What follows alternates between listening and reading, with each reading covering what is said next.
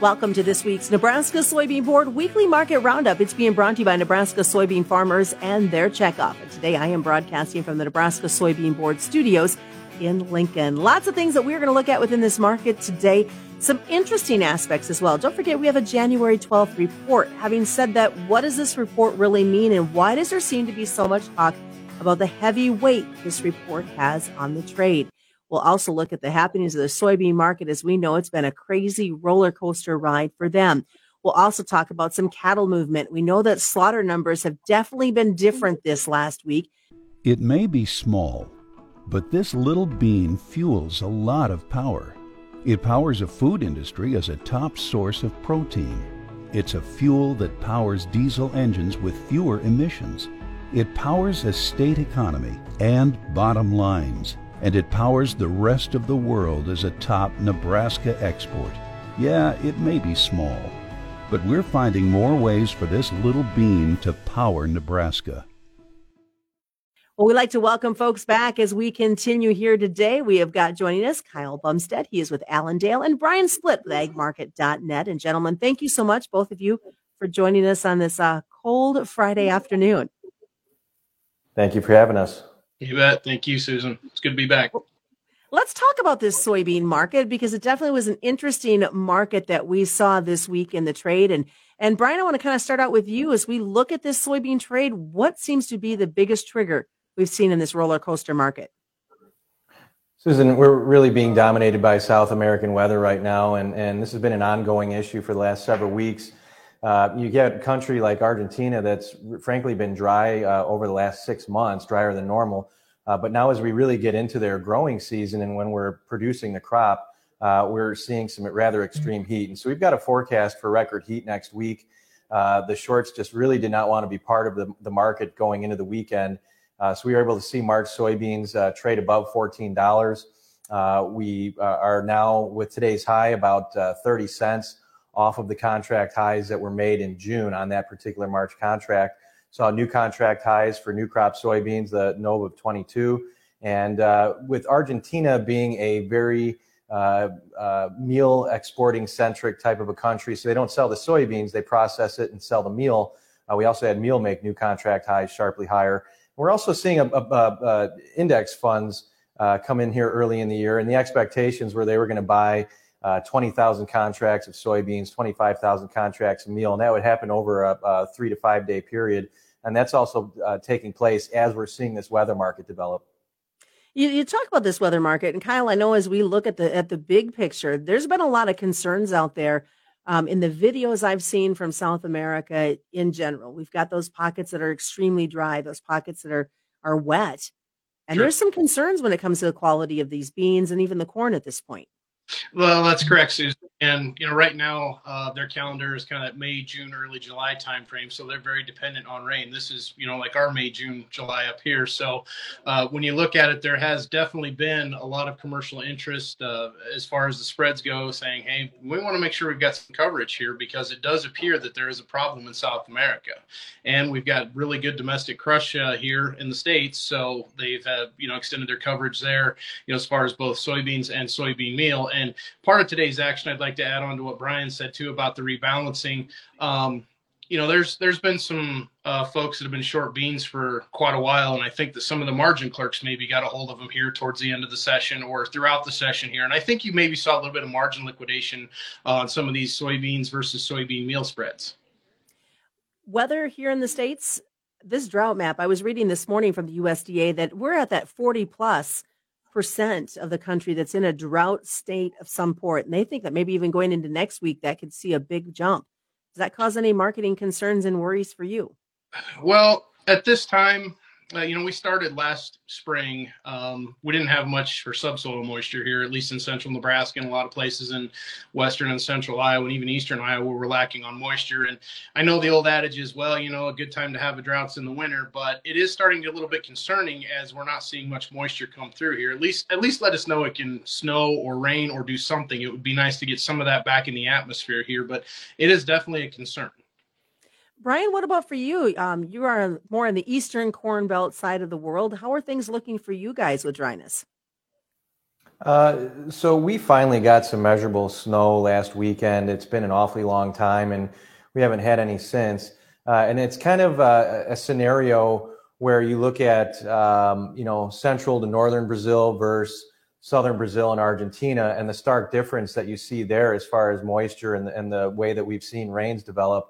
And, and that's kind of been the issue in the eastern corn belt versus the western corn belt, where the eastern corn belt, and there's some areas that have had some standing water uh, recently. And again, we talk about the western corn belt and how dry it is.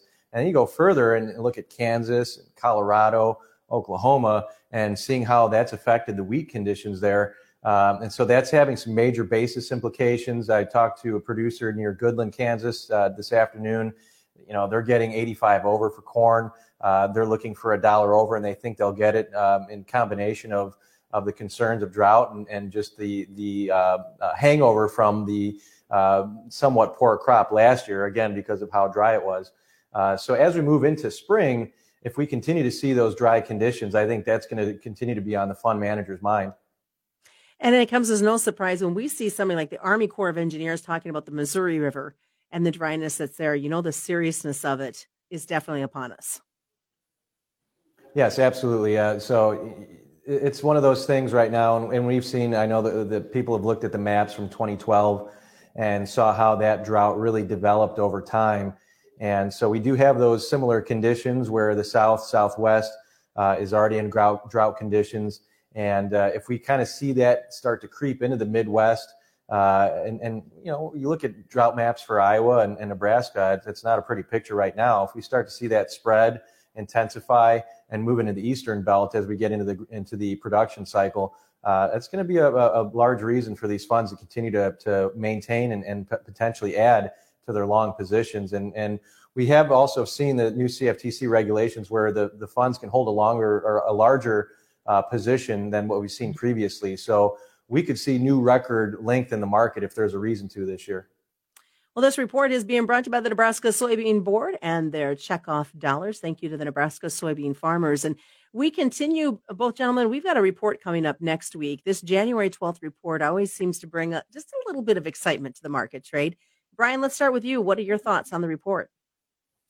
Well, Susan, I think one of the things, let's just help the, the listeners understand exactly what this report is going to say. Uh, so let's start with the September quarterly stock report. That's effectively your carry in from the previous year's crop. Now, the USDA is also going to give us a finalized, and this will be final probably until next September, but a finalized yield and uh, acreage number, and that'll be our total production for this harvest cycle. So you take that total production number plus the carry-in from last year, and that's your total pile of bushels.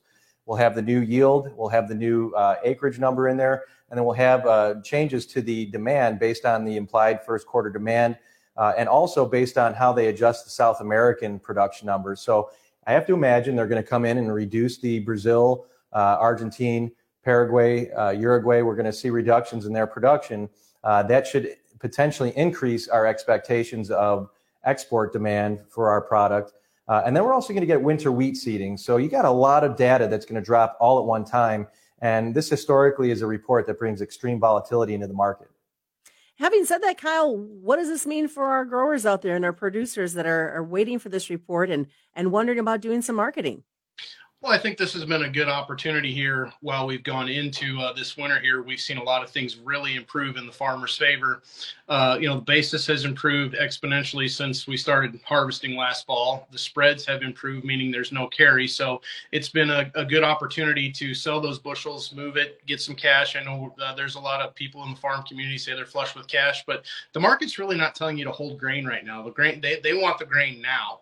And so the commercials have really kind of bid up for it. And I think that they're anticipating some changes maybe being brought about by the USDA as far as an export picture or even a domestic usage picture. All right, since you're talking cattle, let's jump over to that. This last week, the slaughter numbers have not been where they are when you compare them to a year ago. There's a lot of discussion out there that there's going to be some plant slowdowns. Not saying COVID as much as, as sickness in general. What are you hearing, and how is this going to affect our trade into the coming week? Well, it's interesting because it's typical typical in the wintertime we do get a week where it seems like the sickness does hit and we have some slowdowns, but you know we slowed them down pretty good this week. Uh, we knocked uh, about 10,000 head a day, so we knocked about 50, maybe 50, 60,000 head off of this week's slaughter. So in essence, that is somewhat backing up some cattle. I know if we work a couple Saturdays through here and we crank things back up, we can probably get work through them easily. But uh, there are some issues out here, and I think there's a few logistic issues too, as far as there is demand for for the boxed in product, whether it's pork or beef, but logistics, getting truck drivers and, and you know drivers and trucks and, and hauling stuff has been a rather you know large issue out here uh, at some of these packing plants. All right, Brian, as we get ready to wrap this up, wanted to ask your thoughts on on all these lawsuits that we're seeing coming in, whether it's on pork prices or the USDA and and the president talking about meat packing issues. Is it having an influence on these prices? I think both of those events seem to have had a, an immediate impact on the futures, at least. Uh, you talk about the uh, the lawsuits uh, regarding the pork price fixing. Uh, we talk about the White House talking about uh, you know the the uh, beef prices and how the main four packers are are fixing prices there. And so what we've seen immediately in both events is a large drop in the futures value. today we had February lean hogs down sharply, near three cents a hundredweight. Uh, earlier in the week, we had live cattle, you know, gap lower and and uh, take several dollars off of values. Uh, so I don't know what that's going to mean for the long term, but we've definitely seen an instant reaction in the futures. Uh, I tend to think, as you go back to what Kyle was talking about, uh, you know, with the uh, reduction in slaughter, I think that's going to be a short-term issue.